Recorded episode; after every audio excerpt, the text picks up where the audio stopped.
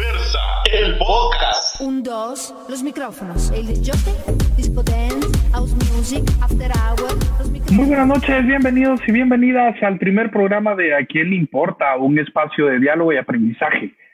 Un espacio donde no se juzga y no se discrimina. Libre de pensamiento, pero con responsabilidad. Porque al final del día, ¿a quién le importa cuando eres dueño de tu vida y del cómo decides vivirla? Así que sin más preámbulos, quiero darle pie a este primer programa, a este tema que muchos de ustedes ya pudieron haber, eh, haber visto eh, publicitado en nuestras redes sociales, que por cierto quiero recordarles. Eh, no olviden, por favor, de suscribirse, darle like a nuestras redes sociales para poder recibir noticias, ver fotos, compartir nuestros podcasts, enterarte de lo que está sucediendo hoy por hoy con nuestra comunidad. Así que eh, um, puedes buscarnos en Facebook y en Instagram como Revista Diversa GTE. Puedes buscarnos en Twitter como Diversa Medios. Y por supuesto, puedes escucharnos si es que no logras ver los programas en Apple Podcast y en Spotify. Y bueno, quiero comentarles de que hemos empezado una nueva serie de programas. Eh, todos hemos asumido eh, un formato nuevo con el que queremos brindar eh, mejor información. Así que nuestros programas están de martes a viernes. Los martes, no olvides de sintonizar el radar LGBT. Los miércoles, por supuesto, sin peluca, el podcast. Los jueves, acá con su servidor en A quién le importa y por supuesto los viernes entre sexo e identidad. Terapias de conversión igual fraude. Así de simple y sencillo. Las terapias, este tipo de terapias, promueven el curar lo que no está enfermo. Por eso decimos que es un fraude. ¿Cómo curar aquello que no está enfermo que alguien me explique. Y por supuesto, este tipo de terapias son el pretexto perfecto y la oportunidad para satisfacer los impulsos masoquistas de aquellos que pretenden cambiarte a base de prácticas, eh, de prácticas que invaden y que definitivamente violentan tu mente, tus emociones y por supuesto tu físico. Pero para hablar de este tema, no lo voy a hacer solo. Quiero invitar a dos personas que de una u otra manera han estado ligados a estos procesos de terapias de conversión. Ambos con una visión distinta porque uno de ellos sí definitivamente estuvo inmerso en programas y el otro lo vivió desde su participación en una denominación religiosa, que no por haber sido de esta manera deja de ser una terapia de conversión. ¿Por qué le llamamos terapia de conversión? Pues porque definitivamente está ligada a lo que llamamos ECOSIG, son prácticas, son todos aquellos esfuerzos para corregir la orientación sexual. ¿Sí? Así que quiero darle la bienvenida a Enrique Morales, nuestro productor, el productor de Revista Diversa. Muy buenas noches, Quique. ¿Cómo estás? Activista, pero más que activista, alguien, un ser humano maravilloso que definitivamente dedica su tiempo y sus esfuerzos a hacer la diferencia en nuestra comunidad, en este país, donde seguimos sufriendo de mucha discriminación y vejámenes. Así que buenas noches, Quique. Ya me chiviaste. buenas noches. ¿Por qué? Muy seria la presentación. Muy linda, muy linda, muy linda. Muchísimas gracias. Muy buenas noches a todos y todas. Eh, pues súper contento acá. Algo nervioso porque esta etapa de mi vida no la he contado mucho. Entonces, eh, obviamente me, pone un poco nervioso. Eh, pero bueno, ahí vamos con todo. Vamos a tratar de que estés más relajado, que no estés tan nervioso, porque yo sé que es difícil, porque al final del día esto significa un trauma. se vive un estrés postraumático después de pasar por esta serie de eh, vejámenes.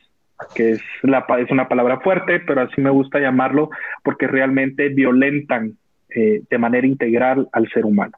Y por supuesto, no menos importante, quiero presentarles definitivamente a Emerson Leiva. Él es eh, un teatrista de profesión. No sé si decir la edad, ¿me das permiso de decir la edad de 41 años? No tengo ningún Bastante bien. Algo bien importante es que te sacaron del closet, Emerson. Sí, sí, sí. Ya les, ya les iré contando cómo fue que pasó todo eso. Ya nos irás contando y avanzando un poco más. Eh, um, y bueno, eh, quiero comentarles que Emerson tiene un, un negocito bastante particular. ya te quemé. Eh, no, no, no soy yo, no soy yo. que, eh, um, que quienes lo han visto ahí por redes sociales sabrán de que tiene por ahí un su negocio de, de, de ropa íntima y accesorios leather, y especialmente arneses. Así que, qué interesante, qué gran cambio, Emerson, por favor. No es un cambio, es un redescubrimiento. Ah, ok, es un despertar a la realidad de quienes somos. Exacto. Muy bien, chicos, pues entonces entremos a la parte seria del programa, seria pero no menos divertida, ojo. Eh, como ustedes sabrán y como ya lo vivieron, muchas de estas um, terapias de conversión están siempre ligadas, no sé por qué, ¿verdad? O creo tener idea del por qué, pero eso lo quiero que lo platiquemos juntos. En su mayoría están ligadas o promovidas por algunas iglesias o denominaciones religiosas. ¿Por qué digo algunas? Porque realmente no son todas, ¿verdad? Podemos hablar de algunas que pueden ser más ortodoxas y que tienen una mentalidad un poco más uh, retrógrada, eh, pero casi siempre están ligadas. Hay muchos terapistas, psicólogos, coach de, eh, de vida, que también las promueven, pero comúnmente están siempre ligadas a una denominación religiosa. En tu caso, Emerson, ¿cómo lo viviste? ¿Por qué? Sé que no tuviste di directamente una terapia de conversión, pero digamos que fue algo enmascarado. Sí. ¿Cómo fue que lo viviste? ¿Cómo fue que entraste ahí? Mira, me, me tranquiliza de alguna forma oír que Kike también está nervioso porque es como esa parte escabrosa de la vida personal que uno no quiere sacar tanto a relucir. En mi caso, porque fue de alguna forma eh, un ingreso voluntario, si se le puede llamar voluntario a algo como, como la religión, crecer en una familia con una religión definida implica que va a ser tu religión, querrás o no querrás. O sea, ya de, ya de entradita ya te trabaron la religión y todos sus conceptos, sus preceptos y, y sus enseñanzas. Entonces, eh, crecer en una familia donde el decir para todo primero Dios era más importante que, que saber, que tener un plan definido de lo que ibas a hacer en cualquier cosa. Crecer en una familia donde decir la palabra sexo hasta la actualidad es tabú, casi que prohibido. O sea, decir, simple y sencillamente decir sexo. O sea, yo con mi familia no puedo decir sexo, porque todos me voltean a ver así de, digo la palabra con S. Así, así, aún en la actualidad son así. Entonces, desde pequeño uno se va dando cuenta que tiene esas inclinaciones hacia la preferencia, la preferencia sexual y todo esto. Pero entonces, conforme lo que te enseña la religión y lo que te enseña tu familia, sos un ente raro, sos una abominación, sos un... Básicamente les voy a decir las últimas palabras que escuché de mi madre. Maldito. Porque la Biblia lo dice. La Biblia dice que es maldito el hombre que se acuesta con otro hombre. Y entonces, las últimas palabras que yo escuché de mi madre fueron esas. Y les estoy hablando del 2016. recientemente. Eh, entonces, imagínate, ya a esas alturas de mis 41 años que no los dijiste. Bien, sí los dije. Ah, sí los dijiste, ah, perdón. sí, sí los dije. Creo que pasó la mosca y no me di cuenta. Eh, pero entonces, imagínate a, a los 10 años, a los 10 años decir, eh, miren, quiero estudiar teatro. Y que tu tío te diga, si vos me resultas hueco, te morongueo, cabrón. Estar haciendo un movimiento con música y que te digan, eso no es de Dios. Solo las mujeres se mueven así. coartear toda tu creatividad, tu imaginación, tus formas de expresión y todo con base en la religión. Creces creyendo que sos un ente raro y por ende la religión te dice que la única solución está en Dios. Y entonces uno empieza a meterse más en la religión tratando de encontrar la solución para dejar de ser lo que uno es. La misma religión te dice que tienes que negarte a ti mismo para poder seguir a Dios. Y básicamente fue lo que yo hice. Pasé mi niñez en la escuela dominical, mi adolescencia en, los grupos de jóvenes, en las iglesias pequeñas de las colonias, y luego voluntariamente, ya un poco más grande, casi llegando a la edad adulta, em, me enrolé en estos, en estos, estos grupos de iglesias monumentales que trabajan con células y, tienen todo un sistema de control de conquista y, conquista de adeptos y control de masas. Eh, y bueno, básicamente yo llegaba todos los días que llegaba a la iglesia a llorar y la gente no sabía por qué lloraba realmente. La gente decía, ay, qué bendecido el hermano. No, ningún bendecido, yo estaba llorando porque quería dejar de ser gay. Y no había modo de que eso funcionara. Pasó así hasta los 18, 20 años. Media vida. Entonces fue una cuestión que te diré yo, ah, que la considero voluntaria, pero ni tanto porque, como te digo, era casi que cuestión circunstancial que yo tenía que estar dentro de esa religión porque no tenía opción a ver otras, otras opciones, vale la redundancia.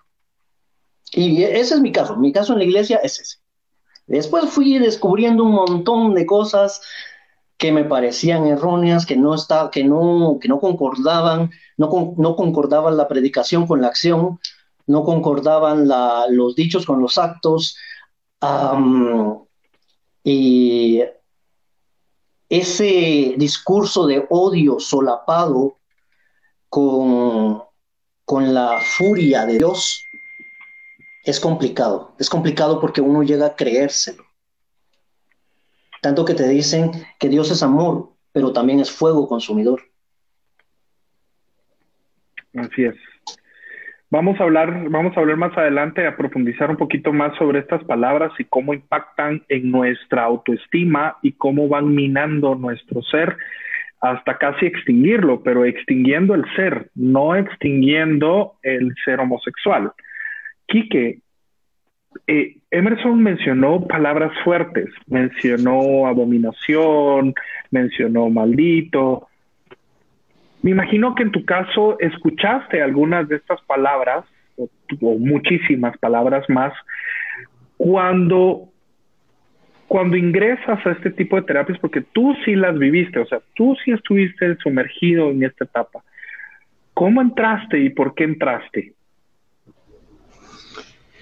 Uf, bueno, eh, entré por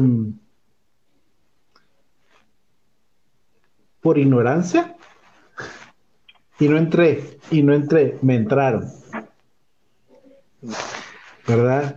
Eh, yo eh, no, pues en aquel momento pues no sabía, ¿verdad? Porque lo que te meten en la cabeza es de que estás mal, de que y, escuchas tanto estas palabras, todas estas palabras que, que, que, decía Emerson, que sos una, una abominación, que sos un pecador, que eso, que eso, porque yo crecí en una, en una, en una, en un, hogar, pues, eh, católico, y de estos católicos súper persinados, ¿verdad? Entonces, eh, creces escuchando eso. Yo estudié en un colegio de padres.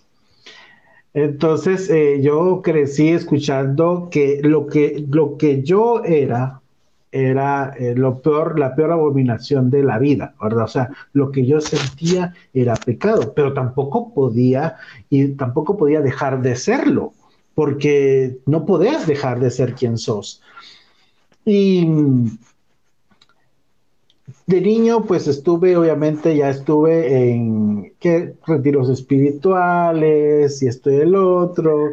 Eh, no había año que, tengo memoria, creo yo, que eh, más de alguien era como le llamaba a mi mamá, a mis papás y decía, hay un retiro espiritual y es muy bueno. O sea, ahí quitan todos los demonios, desde ahí ya me, me, me, el ojo.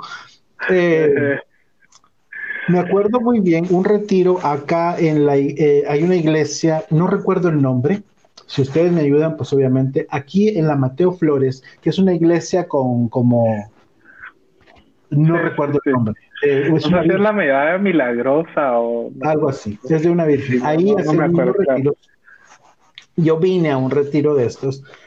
Y pues yo en, en, en secreto de confesión se lo dije a mi guía, ¿verdad?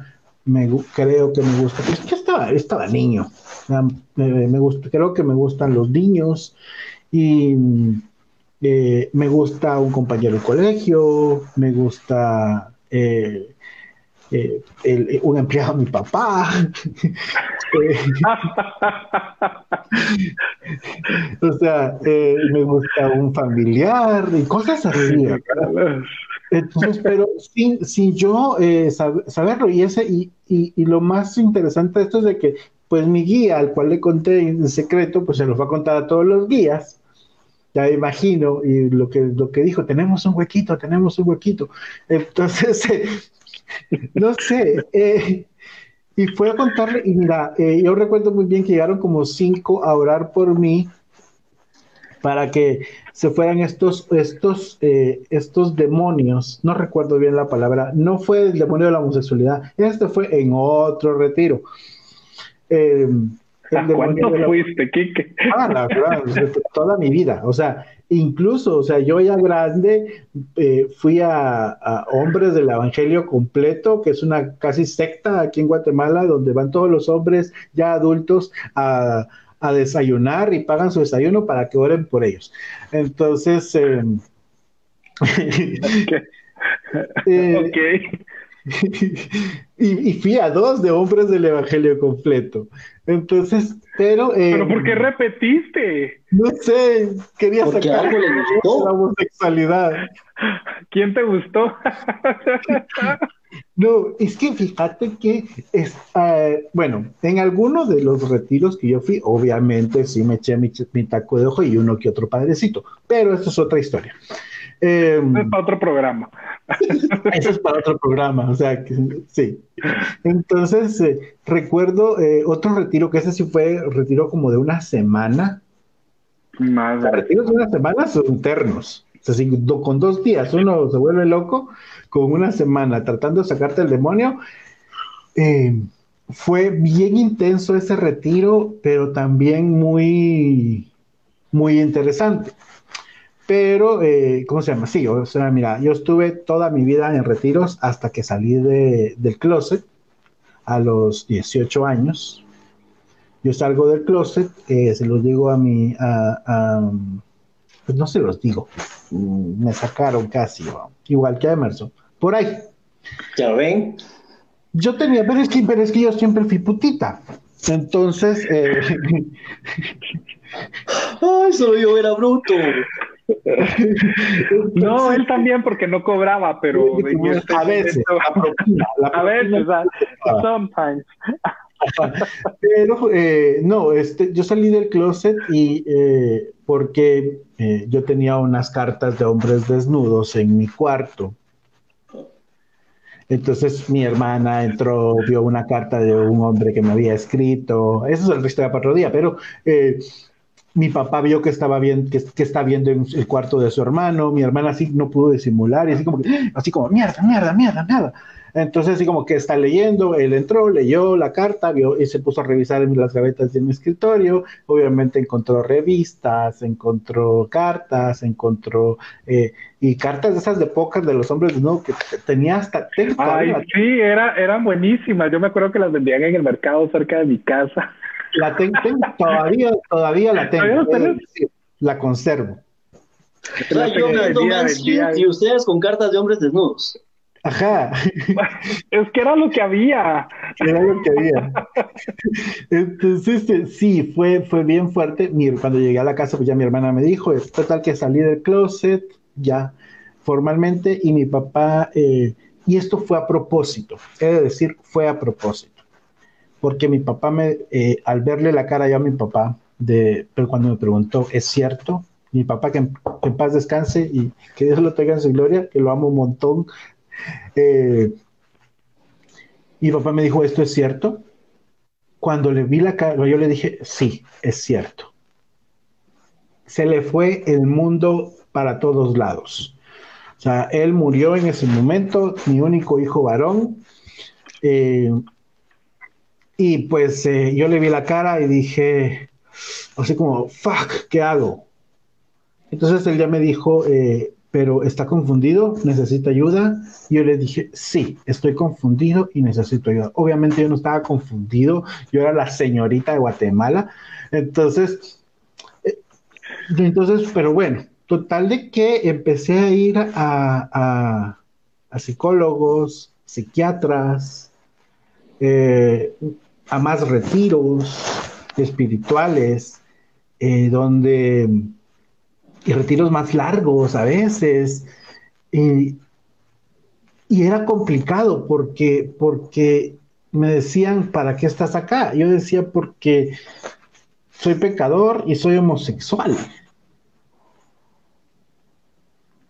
Entonces, eh, hasta que un día fui con un psiquiatra y me dijo, no estás pecando, vos sos así y no tenés nada de malo. Error de mi papá, pagó dos años de psiquiatra para que el, para que el psiquiatra me, empoderara y me, me, hiciera quien soy ahora. no eh, sabían lo que, estaba, lo que estaban creando. Exacto. Eh, pues no fue error, porque también me, ayudó, pero eh, sí, fue, fue una vida, hasta cierto punto, pues media vida, yendo a psiquiatras, a retiros largos, donde me hicieron, me, me, hipnotizaron, me hicieron regresiones, eh, eh, me, cosas bien extrañas. ¿Te llegaron, te llegaron en algún momento a, a, a pegar, a bañar en agua fría, electroshocks? A bañar en agua fría. Sí, eh, eh electroshocks y cosas así, no. Sí estuve eh, con alguno de, con algún psiquiatra, pues sí estuve con medicamentos para mantenerme como sedado. Pero, pero sedado dormís y tenés más sueños. y con tres o cuatro barajas ahí de hombres desnudos, la mente se disparaba. sí, fíjate que sí, fue bien, bien, bien complicado porque no fue fácil. Yo sé que muchos tal vez lo puedan, lo, lo, lo pasen o lo hayan, lo hayan pasado. Hay cosas aquí que nunca he contado, que nunca le he contado a mi, a mi, mamá eh, ni a mi familia. Eh, familia, si está viendo, por favor, pasen de página, váyanse otra. Entonces, eh, mamá, olvide todo. no, ciérrele, ciérrele porque esto no lo debe escuchar usted. Ya escuchó casi que todo. Eh, y mi hermana es una de las que, de las que ve. Mi hermana es que... Angélica, entonces, eh, ese complicado, obviamente, es, ha sido un trabajo de sensibilización eterno verdad, porque cuesta eh, este trabajo de sensibilización. Y hay gente que dice, pero es que yo quiero que me acepten como te aceptan a vos. Sí, pero yo llevo 30 años tratando de que me acepten y hasta hoy me dicen, me, aprenden, aprendieron aprendieron todo esto. Y no es que, o sea, no es al 100%, yo estoy consciente de, tampoco los voy a obligar, ¿verdad? Pero eh, sí, es, eh, es eh, fue duro, ya. Dentro de estos procesos hay un común denominador que se llama sufrimiento. Y en muchas ocasiones hay un doble sufrimiento. ¿Por qué? Porque sufres por el sentimiento de culpa que tienes por ser quien eres, pero también hay sentimiento de sufrimiento por todo lo que te están haciendo a nivel psicológico y físico. Entonces, yo quiero que Emerson nos cuente, después de que leamos un par de comentarios, cómo vivió ese sufrimiento. O sea, cuáles eran tus manifestaciones, qué pensabas durante estos periodos. Eh, Hofer eh, Lanández dice, la religión está mal, Dios nos ama y quisiera estar con ustedes en estos momentos para hablar. Pues puedes hacerlo a través de tus comentarios, Hofer, de verdad, eh, son bien recibidos. Si quieres compartir algo con nosotros, puedes hacerlo eh, y nosotros vamos a estar aquí eh, apoyándote. EDW, dice Estuardo, dice la religión modifica modificada, más Dios no es así. Dios es un ser de amor que abre las puertas a cada quien que elija su forma de vivir, completamente de acuerdo. Manuel Eduardo López Abrego dice, ¿ya empezó? No puedo ver nada. sí, ya empezamos. Mejor que no mires nada, Manu. Estuardo dice, por supuesto, una vida ordenada no desordenada. No hay dos grandes diferencias entre libertad y libertinaje. Por supuesto, es que el orden de la vida no lo determina ni tu orientación ni tu identidad, lo determina quién eres, los valores y la forma en que decides vivir. Hofer dice, es cierto, yo gracias a Dios me tocó una familia gracias a Dios no me tocó una familia homofóbica, pero sí sentí cuando le decía a otras personas, y es terrible, no se hace, nacemos así. Alexis dice, eh, creo que la mayoría hemos pasado por eso y, y cuesta aceptarnos hasta que uno se cansa y dice si Dios no está de acuerdo, entonces, ¿por qué se dice que soy a su imagen y semejanza. Y si es ahí donde uno se acepta y trata de ser feliz, aunque no todos estén de acuerdo, ya que ser, ya no leí el último, pero Toreto Star dice, ya que ser gay no se elige, exacto, es que no se elige, no es, nosotros no decidimos esto, nacemos así, es la parte que la gente no quiere entender. Toreto Star dice, yo también crecí en un lugar con una religión también para mí fue muy difícil. Sufrí porque sentía raro dentro, me sentía raro dentro de la iglesia. Fui líder dentro de la iglesia, pero llegó, eh, eh, me imagino que llegó en un momento de ser honesto conmigo mismo y confesé mi preferencia y me sentí liberado. Fui excomulgado, fue duro, pero para mí porque a pesar de mi preferencia agradezco las buenas enseñanzas positivas para mi vida que recibí, pero ya no quería vivir en una doble vida. Javi San dice, bueno, yo en mi experiencia crecí en una casa con dos religiones por mi abuelita católica y por la esposa de mi tío evangélico. Yo tuve en las dos religiones y a los seis años me llevó a la iglesia evangélica cuando mi historia es, es esta. Estuve en grupos y me fui a retiros para curar lo que yo creía que era una enfermedad, ser gay. Bueno, la cosa es que la esposa de mi tío se encargó de decir que tenía mi pareja y pues la iglesia lo sabía esa noche mi abuelita. Y ahí se quedó. Y ahí se quedó. Bueno, me imagino que en un rato nos seguirá comentando. Sí, es que, eh, vamos a ver, nadie tiene el derecho de sacarnos del closet si nosotros no queremos. Esa debe ser una decisión propia. Pero si ya lo hicieron, si ya lo hicieron, eh, no se dan cuenta de lo que nos ha lo que nos ha costado esa aceptación y no solo la aceptación, entender qué es lo que nos está pasando, porque no es fácil entenderlo, porque venimos de una creencia heteronormada, de lo que ellos llaman normalidad. Nosotros no entendemos qué es lo que pasa. Y eso es parte del sufrimiento. Así que, Emerson, ¿cómo viviste esa parte del sufrimiento? ¿Y cómo lo sanaste? Eh, mira, la parte del sufrimiento comienza desde tener la pinche conciencia. Porque cuando te empezás a dar cuenta que no sos igual a todos, o que no sos exactamente, o no pensás exactamente como se espera que deberías hacerlo, entonces empezás a tener conflictos. Esos conflictos te llevan a tener muchas preguntas que básicamente en la familia no te las van a responder.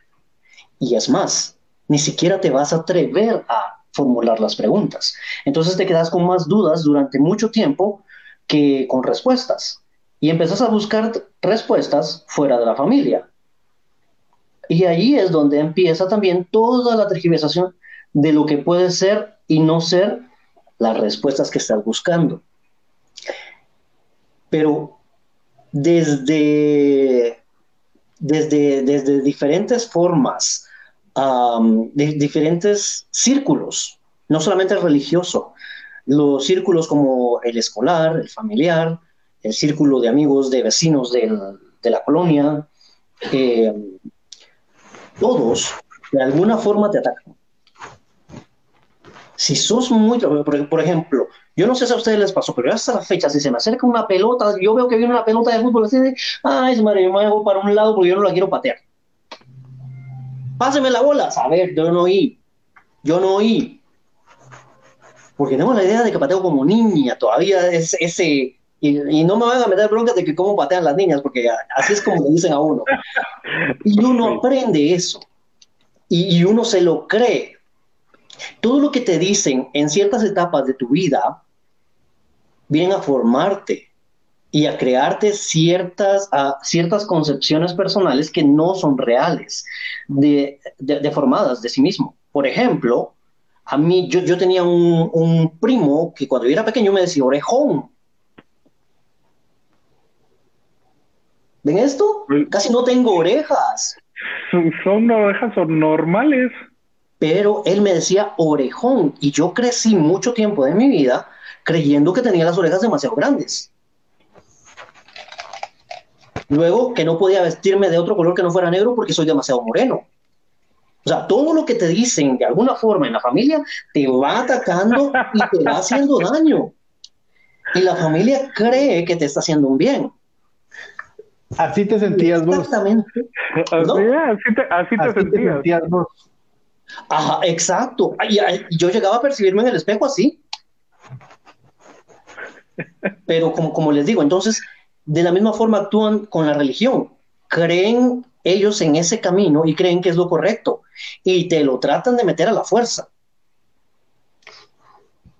Entonces, uh, cada vez que yo estaba sentado para, para hablarles del dolor, yo estaba sentado viendo programas de televisión como el show de Cristina a las 4 o 5 de la tarde en la sala con mi tío y mi abuela a, la par.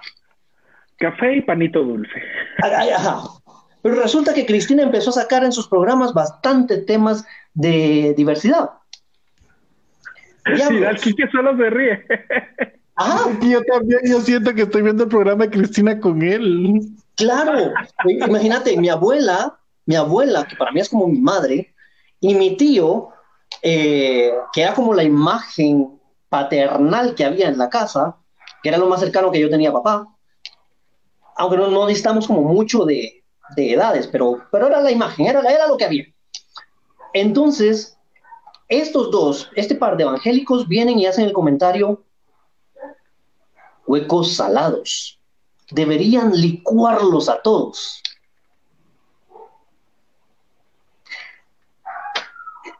O sea, yo era uno de esos huecos salados de los que estaban hablando. Mi tío, mi abuela, mi madre. ¿Y qué tenía? ¿Cuál era mi opción? Callar. No podía. Entonces, Dios, ¿por qué? O sea, les estoy fallando a mi familia, pero mi familia cree todavía que Dios es más grande que ellos. Entonces te estoy fallando a ti. Soy un error. ¿Qué soy? Y entonces vienen y te empiezan a meter la idea del plan divino. Dios tiene un plan para tu vida y por eso, por eso tenés tantos conflictos. Dios tiene un plan maravilloso y te va a hacer un hombre eh, de bien y un hombre aquí y allá y un hombre y la eterna frase que, óigame esto, si ustedes escuchan a alguien diciéndole eso a alguien en el bus, en, en el trabajo o en cualquier contexto que no sea religioso, desconfían de esa persona. Cuando dice, ¿cómo está varón? Dice, varón, aquí me retumba. Cada vez que dice, ¿cómo estás varón? A mí me, a mí me sonaba en la cabecita, salió varón, salió varón. y yo, no, no, no, no, no, no, no, no me digan varón, no me digan varón, va.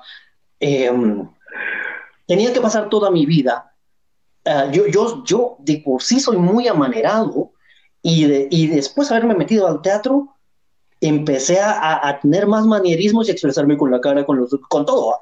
Pero entonces en casa era así como...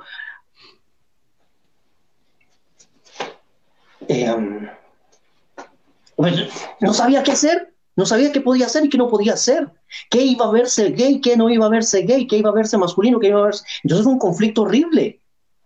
Ah, pero eso sí, en, casa me enseñaron. Las traiditas son los que, lo, que te hacen macho. Y por eso es que yo digo, desconfíen de todo mujeriego. Desconfíen de la, de la orientación sexual de todo mujeriego. Porque a, diferencia, como, dijo Kike, ¿verdad? Yo desde chiquito fui putía. No, yo no. Yo no disfruté mi vida de niño ni de joven. Todavía de adulto cometí una estupidez porque tuve una, como especie de romance así como muy idílico, muy, muy, ay, esto era lo que yo debí vivir en mi adolescencia y no lo viví.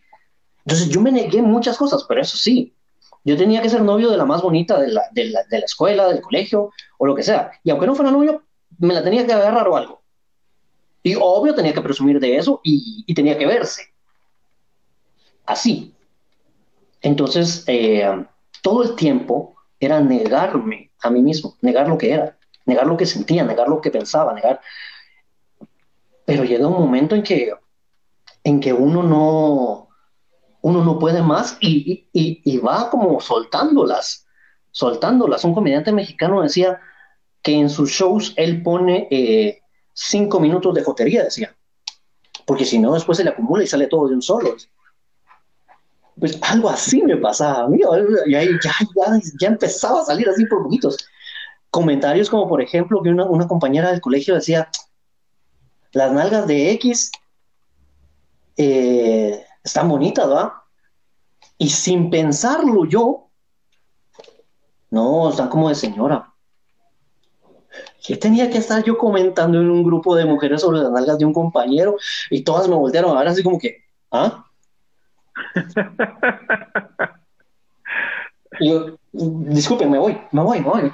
Entonces, todo eso, te digo, pasar, pasar a la, niñez y la adolescencia yendo a, los cultos, a, todos los servicios y pasar al altar, hincarte, pedir perdón por ser lo vil y menospreciado del mundo, que es lo que la iglesia te dice. Yo te puedo decir todas estas palabras porque pasé media vida allí metido. Y te puedo dar citas bíblicas porque la, la leí de en a amén, buscando una solución, buscando respuestas que no estaban allí. Por supuesto, no, no, no, no iban a estar ahí, ¿verdad? Javi San dice, feliz noche chicos, buen programa. Javi, Miguel Lehmann dicen, comprendo que busquen la aceptación de la familia siendo pequeño pero ya estando adultos, ¿por qué seguir buscando esa aceptación? Gracias, Miguel, y saludos. Un fuerte abrazo para ti. Eh, Manuel Eduardo López Abrego dice, ya los veo. ok, Manuel, qué bueno que ya nos ves. Irving Ramírez dice, chicos, saludes de Guatemala. Eh, Hofer dice, siempre he dicho que Dios nos crió así si un religioso no está de acuerdo, que se queje con Dios. pues sí, que le presente su queja. Eh, Manuel Eduardo López dice, las secuelas de la culpa y la vergüenza que te hacen experimentar son cosas que cuestan superar. Así es, se vibre un trauma que después de muchos años cuesta superarlo. Javi nos dice nuevamente, esa noche mi abuelita, mi tío y mi tía, retomando el mensaje de Javi que, que leí hace un momento, me echaron de la casa bajo insultos y maldiciones. Yo creo que ya los he perdonado. Yo me acepto tal como soy y me amo. Y ahora tengo una familia adoptiva. Qué buen, eh, qué buen programa, chicos. Un abrazo. Gracias, Javi. Un abrazo para ti. Aaron López dice, hola, saludos. Hola, Aaron. Toreto Star dice que bueno que aquí en Guatemala ya existen programas como Diversa que se desarrollan temas de nuestra comunidad que cuando era más joven no existían y era difícil. Felicitaciones. Hoy pude ayudar a más jóvenes de nuestra comunidad a través de los temas que desarrollo. Gracias, Toreto. Un fuerte abrazo para ti. Miguel Leman nuevamente dice saludos a todos, un abrazote fuerte. Gracias, Miguel, un abrazo fuerte para ti. Herway Castillo dice excelente tema, felicitaciones a los tres. Un abrazo, Emerson dice. Ah, Fernando Villatoro dice, hey, saludos a los tres, felicitaciones. Gracias, Fernando. El último, el último. El último, la She- Shelela Pérez dice, por eso no entiendo a muchos de la comunidad que son apologistas de su religión, sea cual sea. Todos sabemos que están eh, cimentadas en la Biblia y la homosexualidad en todas sus gamas está condenada y prohibida. Ni siquiera cuestionan los orígenes de esta. Está toda una farsa como lo es su Dios inventado que han sido indoctrinado en el mundo occidental. Eh, Quique, le estuve leyendo algunos comentarios por ahí y algunas otras publicaciones y no solo leí la parte, digamos, de la gente que cree y apoya en las terapias de conversión, sino también sobre todas aquellas que obviamente criminalizan este tipo de instituciones. Es curioso, es curioso que eh, en Guatemala se piensa erróneamente que esto no existe, pero sí existe, es muy fuerte. Mucha gente de nuestra comunidad que se está abriendo paso, que se está descubriendo, está acudiendo a este tipo de lugares. Lo que pasa es que está solapado por instituciones religiosas. ¿Qué opinas de esto? ¿Qué instituciones están haciendo estas prácticas clandestinamente? Bueno, primero eh, empecemos con, con, la religión y, las iglesias. O sea, muchas de las iglesias hoy por hoy todavía lo hacen y lo, y lo, lo disfrazan con un retiro espiritual, ¿verdad? Lo disfrazan con, con algo diferente, pero al fin de cuentas les preguntan a los papás y y lo dicen, y lo dicen en los, en los cultos, en, en, la, en la misma iglesia. Eh, si tu hijo es homosexual o tiene el demonio de la homosexualidad o el demonio de, de, de este y el otro, eh, tienen que ir a este, a este retiro. Desde ahí, desde que dicen que te van a sacar al demonio de la homosexualidad, ya, este ya, o sea, vas, vas, vas a una terapia de conversión que te quieren y te van a tratar de, de, lavar hasta cierto punto el cerebro eh, y hay muchas, hay muchas y, a mí me pasó un montón de veces que, que, literal me trataban de hipnotizar, pero yo de tantos, de tantos que fui ya me sabía el ritual. Entonces... Eh, ¿Nunca te desmayaste? Sí, sí, sí. Eso, te, te cuento rapidito. Un, un, día estábamos en un retiro, eh, la iglesia se llama eh, Manantial. Eh, ah, sí. No es porque Sister, hay... la amo, Sister, la amo mucho, pero, o sea, fue al retiro que, que me mandaron ustedes. Eh, es la iglesia de mi hermana. Okay, no digan nada. Ajá, Entonces, yo estaba. Patrocinados por y abajo el logo de la iglesia. Cabal. Este programa lo patrocina. Lo patrocina Iglesia Manantial. Eh, eh, Entonces, eh, yo estaba, estaba en, eh, en, estábamos en oración y así, hasta, hasta hablar en lenguas aprendí, fingidos, pero lo aprendí. Eh, entonces empezaron a, orar y yo decía, o sea, yo. Entonces, ay, está ya, ya, ya, está el espíritu, el espíritu está en él. Eh, y, estaba, el, pastor estaba ahí y, y, estaban orando por mí y yo no caía y estaban esperando que yo cayera en el, no sé cómo le dicen, el reposo de, de, no sé qué. Pero que yo y así como, ah, ya, apúrense, ya, dejen de rezar, ya, ya, o sea, ya. No ya me voy a caer. No me voy a caer. Y yo estaba así con los ojos cerrados. Y, y, solo me hacían así en la frente, así como que, ah, no sé qué, y oraban y Entonces, obviamente me tambaleaba, ¿verdad? Y solo sentía como que las manos atrás. Yo abrí los ojos un poquito y esta fue trampa. Abrí los ojos así como viendo quién estaba atrás, porque yo, Gordis, siempre. Entonces, eh, volteé y como, ahí dije, ah, bueno, si hay quien reciba. Dije, bueno, esperen que me caiga.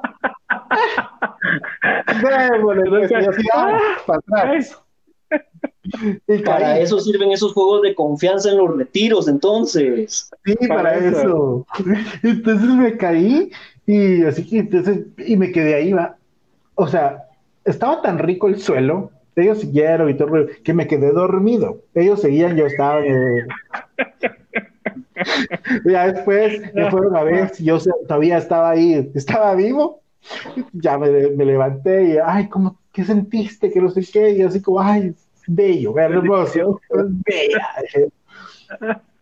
Bella. sí, porque aparte cayó así con el pelo bien puesto en el piso. Así, no, yo así con el pelo me levanté. Pero es, sí, ustedes siguiendo con esos eh, las iglesias. Hay algunas instituciones acá en Guatemala, realmente, y no, y no es porque no quiera decir quiénes, pero, eh, porque si, si supieran los nombres, los digo. Hay un, hay un lugar eh, aquí en la, en la avenida Elena, si no estoy mal, que supuestamente es para, para personas que, ¿cómo, se llama? Que son alcohólicos o que, o que consumen drogas. Eh, está entre esto, y lo digo entre comillas, porque eh, a través del mismo activismo nos hemos enterado de que eh, esta institución, que no recuerdo el nombre, em, también hace terapias de conversión de las que hemos visto en la tele, de esas gruesas, o sea, de las que te, pegan, te flagelan y, y, te quedas ahí, o sea, para que se te quite para que se te quite lo homosexual. Y ahí no hay, no hay demonio de la homosexualidad. O sea, ahí te maltratan para que al fin de cuentas decís, ya no soy homosexual, ya no siento, y, te preguntan tanto que llegas a decir, no, ya no, o sea, no me gustan los hombres, no me gustan los hombres. Y lo que no entienden, y lo que no entienden los, y las personas que creen en estas terapias de conversión, es que no, no es que conviertan a la gente, es que les, les aterra el volver a decir, me gusta un hombre. ¿Por qué? Porque saben que si lo vuelven a decir, saben a todo lo que se van a enfrentar, o sea, quedan traumatizados y dicen, este lugar es fantástico, yo, mi, mi, hijo ya no, ya no, ya no sale, ya no sale a ningún lado, pero no, o sea, su hijo lo que tiene es que está traumatizado, o sea, no quiere salir a ningún lado porque, porque una palabra o un hueco que le digan se va a sentir horrorizado y va a sentir tanto miedo. Entonces, no quiere ni caminar porque cree, porque va a creer de que se le va, se le va a salir lo homosexual. O sea, así a ese nivel los tratan. Eh, y hay otro lugar en San Lucas, Zacatecas, que también hacen esto mismo, que es, la, misma, en el mismo principio, que es eh, para, eh, como, para, ¿cómo se llama? Para salir de las drogas. Ah, ya, un centro de desintoxicación, sí, rehabilitación. rehabilitación. Pero obviamente también está esta rehabilitación, entre comillas. Entonces, eh, hay varios, obviamente, un montón de lugares que no conocemos porque no estamos metidos en la religión y un montón de cosas donde, donde, donde se da esto, pero eh, sí, hay un montón de lugares. Me encantaría saber, incluso intenté buscar esos lugares dentro de, haciendo, tratando de hacer mi tarea, no encontré, eh, hasta puse mensajes de, de buscando en Twitter y cosas así, pero no, no encontré. Eh, Yo encontré una, yo encontré una institución, pero no voy a decir el nombre porque no le pienso dar publicidad a ese cochino lugar, eh, que maneja a nivel latinoamericano este tipo de aberraciones. Esas sí son aberraciones. Eh, um, Yo sí conozco una. ay, por sé- favor, decila me para sé- que, no, para que, tampoco, tampoco les puedo decir, pero eh, tengo un Es para amigo para que la estuvo, gente no perdón, vaya. 10 años. 10 años ahí metido. ah, la verdad. Y él me contó su experiencia allá adentro. Y es una persona que yo quiero mucho. Obviamente no puedo decir nombres ni nada por el estilo porque ya, ya vi en los saludos que por ahí anda. Entonces sabe que estoy hablando de él. Eh, pero Bueno, él- no, el nombre de él no, pero la institución. Ah, se llama Libres en Cristo. Ok. Pues No vayan. muchísimas gracias. No vayan ahí, vayan. chicos. Ahí no les van a ni aclarar las dudas, ni les van a explicar qué es lo que les está pasando, ni los van a ayudar, porque simple y sencillamente lo que nos pasa es algo natural y lo que necesitamos es alguien, un profesional, que nos explique qué es lo que está pasando con nuestra mente, con nuestro cuerpo y con lo que estamos sintiendo. Cuando nosotros logramos entender eso, entonces vamos a lograr la aceptación. Entonces, por favor, no acudan a este tipo de lugares. Emerson, continúa, por favor, y disculpa, pero necesitábamos decirlo porque precisamente lo que queremos evitar es que tengan- caigan en estas redes. No tengan pena, al ratito sé que me va a estar escribiendo y me va a maltratar, pero igual ya me dijo que qué bonito de los lentes rosados, pero eso es otra historia. Eh, Ah, muchísimas gracias. Publicidad aparte. Eh, la religión tiene palabras claves. Por ejemplo, hay una que se utiliza mucho y es quebrantar tu espíritu para que el espíritu de Dios gobierne tu vida. Y es literal. Quebrantar tu espíritu, quebrantar tu alma, quebrantar todos tus cimientos, todo lo que eres, todo lo que sos, todo en lo que sentís, todo lo que crees, todo en lo que podés experimentar. Es, se trata de quebrantarlo y hacerlo pedazos para que creas que tu vida está mal y, y te obligues a ti mismo a aceptar todas las indicaciones y los dogmas que te da la religión, sin siquiera cuestionarlos. De ahí mismo viene la idea de que la fe es simple y sencillamente la certeza de lo que se espera y la convicción de lo que no se ve. Se es- esperanza no se ve. y La, la- la fe es eso. Y en esas palabritas está basada la religión. Y entonces te empiezan a decir todo ese montón de cosas de, um, de, un misticismo y de, un entorno mágico por ejemplo, que empiezan, yo, yo sé que más de algo me descubrieron y algo me vieron, pero uno de los miembros de la iglesia eh, que resu- resultó, a, a la, a la fecha resultó ser un acosador sexual de niños, me dijo cuando yo era joven, "Ah, hermano, veo sobre ti un espíritu de lascivia. Tienes que trabajar en eso por no decirme, te veo como, como- como que eres medio huequito, ¿va? Es que te vio el caminado. De, de plano, mi hijo moreno y latino, por favor. ¿Ya bailabas tú o no?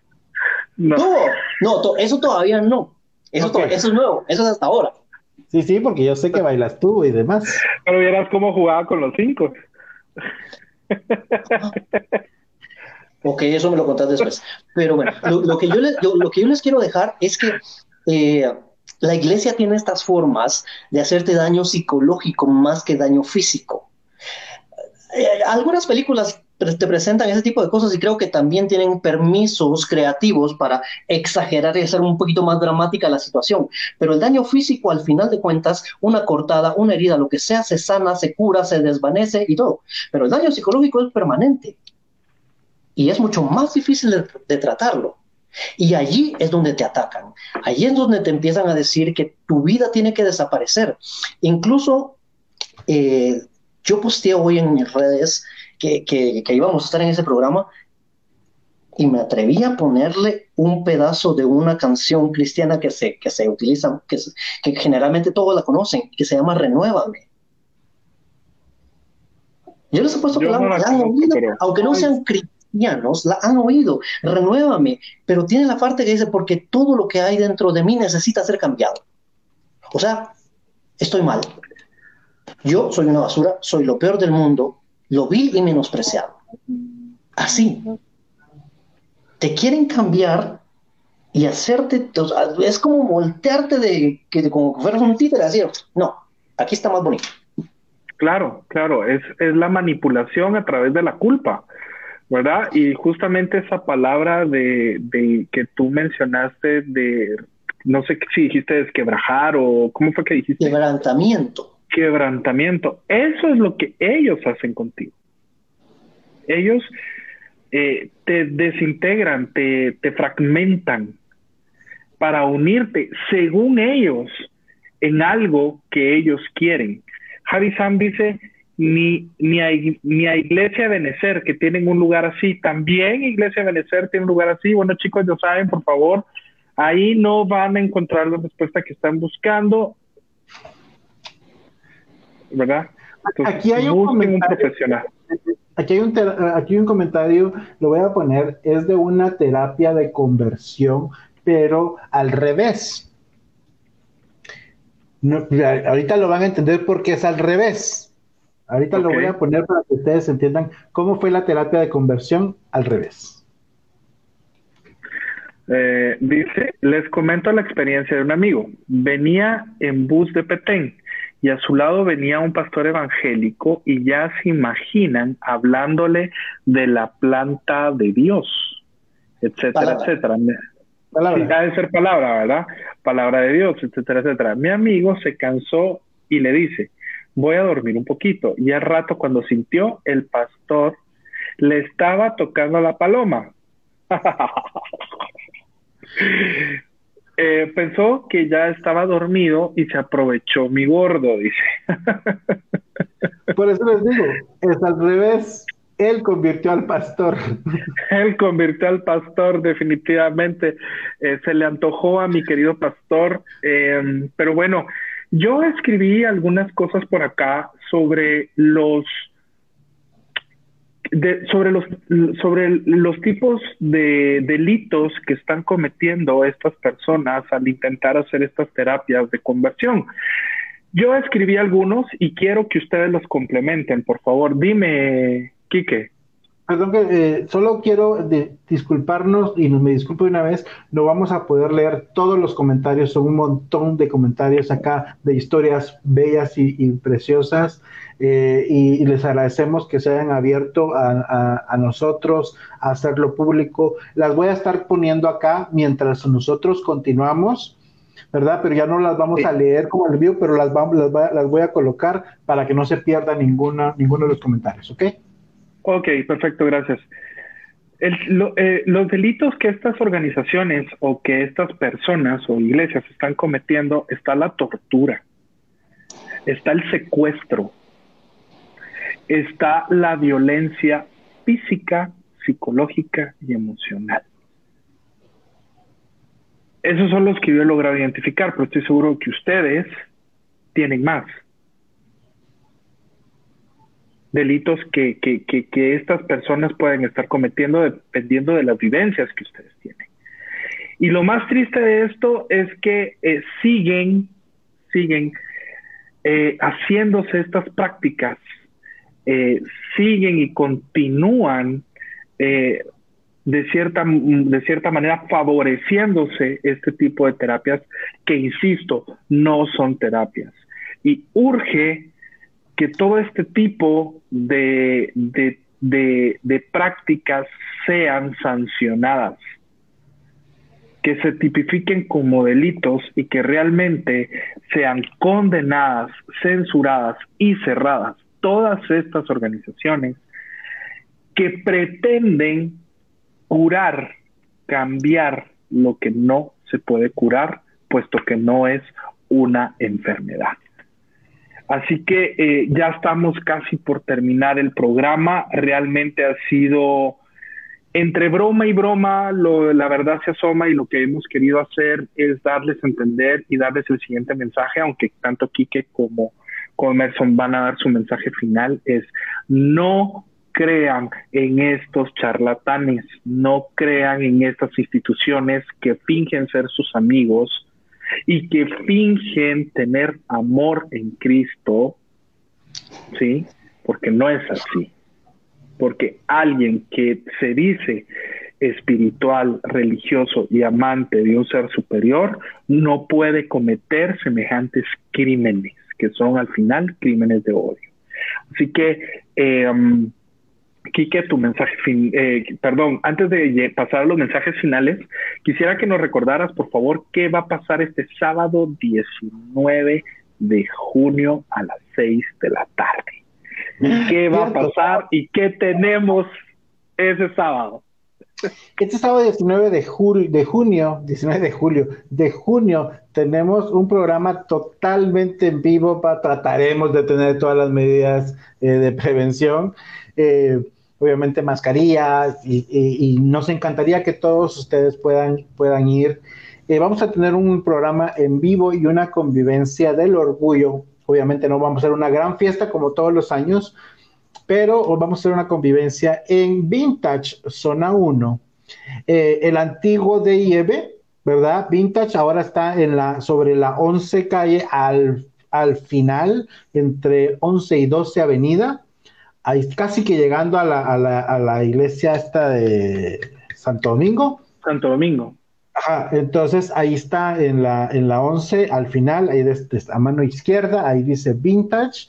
Eh, es un local que tiene un mezanini, está muy bonito. El lugar, aparte, tienen que ir a conocerlo si no lo conocen.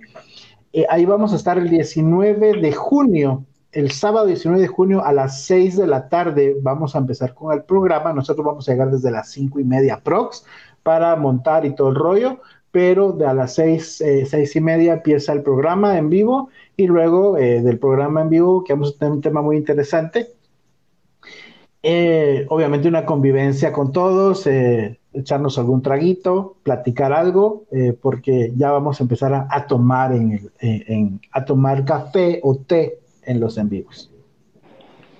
Mm, bueno, café pero con piquete.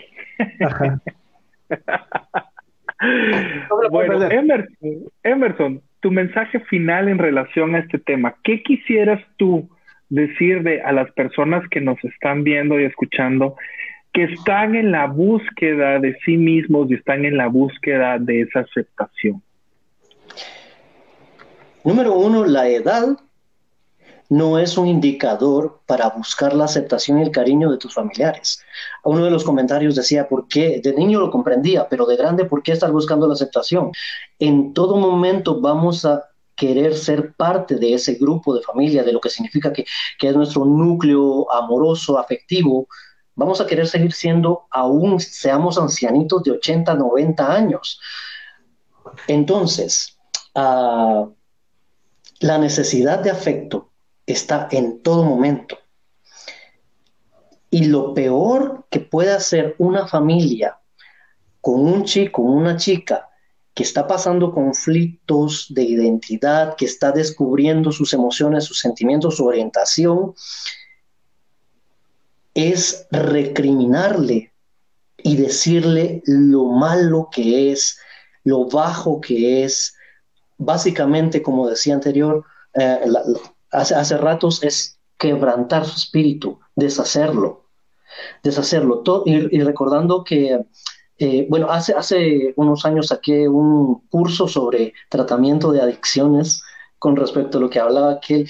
Y hace poco en Facebook un amigo mío estaba buscando instituciones que trataran alcoholismo, pero que no fueran religiosas, y casi que no hay. La cuestión con esto es que una de las bases del tratamiento de las adicciones te dice que para quitarte una adicción te deben dar otra. O para quitarte y perder una adicción debes adquirir otra. Por ejemplo, los bebedores dejan de beber pero empiezan a fumar o empiezan a jugar o, cualquier cosa de ese tipo. Siempre hay una sustitución de una adicción. La religión te hace lo mismo. Te trata de quitar algo, pero te vuelve adicto a otra cosa todos esos cultos, esas sesiones generales en las que tienes que llorar, tienes que revolcarte, tienes que sentirte basura, te vuelve adicto a sentirte menos. Y cada día más vas necesitando, no, ya el domingo ya no es necesario, porque yo ya el lunes ya me siento otra vez pecador, ya me siento basura. Necesito ir el miércoles otra vez para que otra vez me digan lo basura que soy y, y así Dios va a estar bien conmigo y estará feliz. Y si Dios está bien conmigo, mi familia me va a volver a querer. Así de complicadas son las situaciones y los círculos que en los que se mueve todo esto. Entonces, solamente trate de no fregarle la vida a sus niños como se lo fregaron a usted. Tenga un poquito de más apertura, porque tal vez ni siquiera es lo que usted está creyendo. Y si sí, pues ámelo, respételo y sea una guía, un ejemplo a seguir. Predique con los hechos y no con las palabras. Gracias, Emerson. Muy amable. Quique, ¿algo final que quieras decir en relación al tema? Pues yo realmente eh, lo único que les quiero decir, yo creo que me quedo con las, las palabras de, Emerson, pero les quiero agradecer a todas las personas que comentaron y contaron parte de estas historias.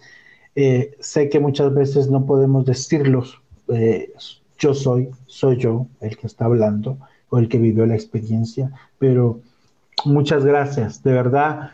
Eh, no saben cuánto significa para nosotros que ustedes se puedan abrir y que por esto mismo es que hacemos este tipo de programas, porque queremos que ustedes a través de nuestras historias, a través de las historias de las personas que participan en estos programas como Emerson el día de hoy y que se puedan identificar y saber de que no están solos, eh, recuérdense también de que si necesitan apoyo emocional, Diversa y Diversity tienen eh, un servicio de psicología gratuito para todos ustedes.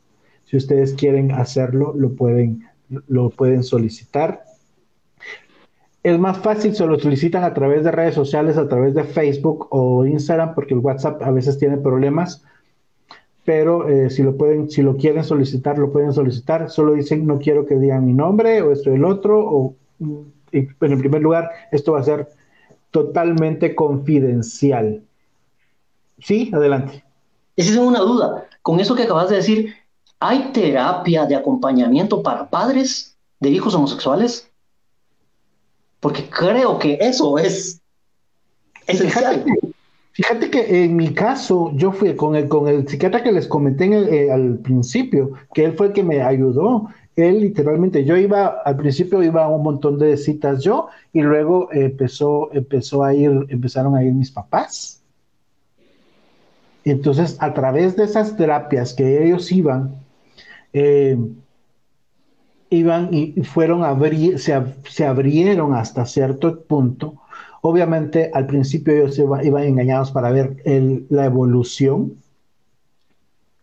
pero a, través de eso se fueron dando cuenta y pues eh, yo, yo puedo decir de que eh, eh, mis papás, mi papá me llegó a amar un montón y me llegó a aceptar mucho y mi mamá me ama y me quiere, ama a mi pareja y quiere a mi pareja, entonces, pero es un trabajo largo, es un trabajo puede llegar a ser cansado, no es un trabajo de la noche a la mañana. Es cierto, hoy por hoy la mentalidad de muchos padres ha cambiado, pero eh, eh, todavía sigue esa mentalidad retrógrada, entonces, y ese, pero es desconocimiento.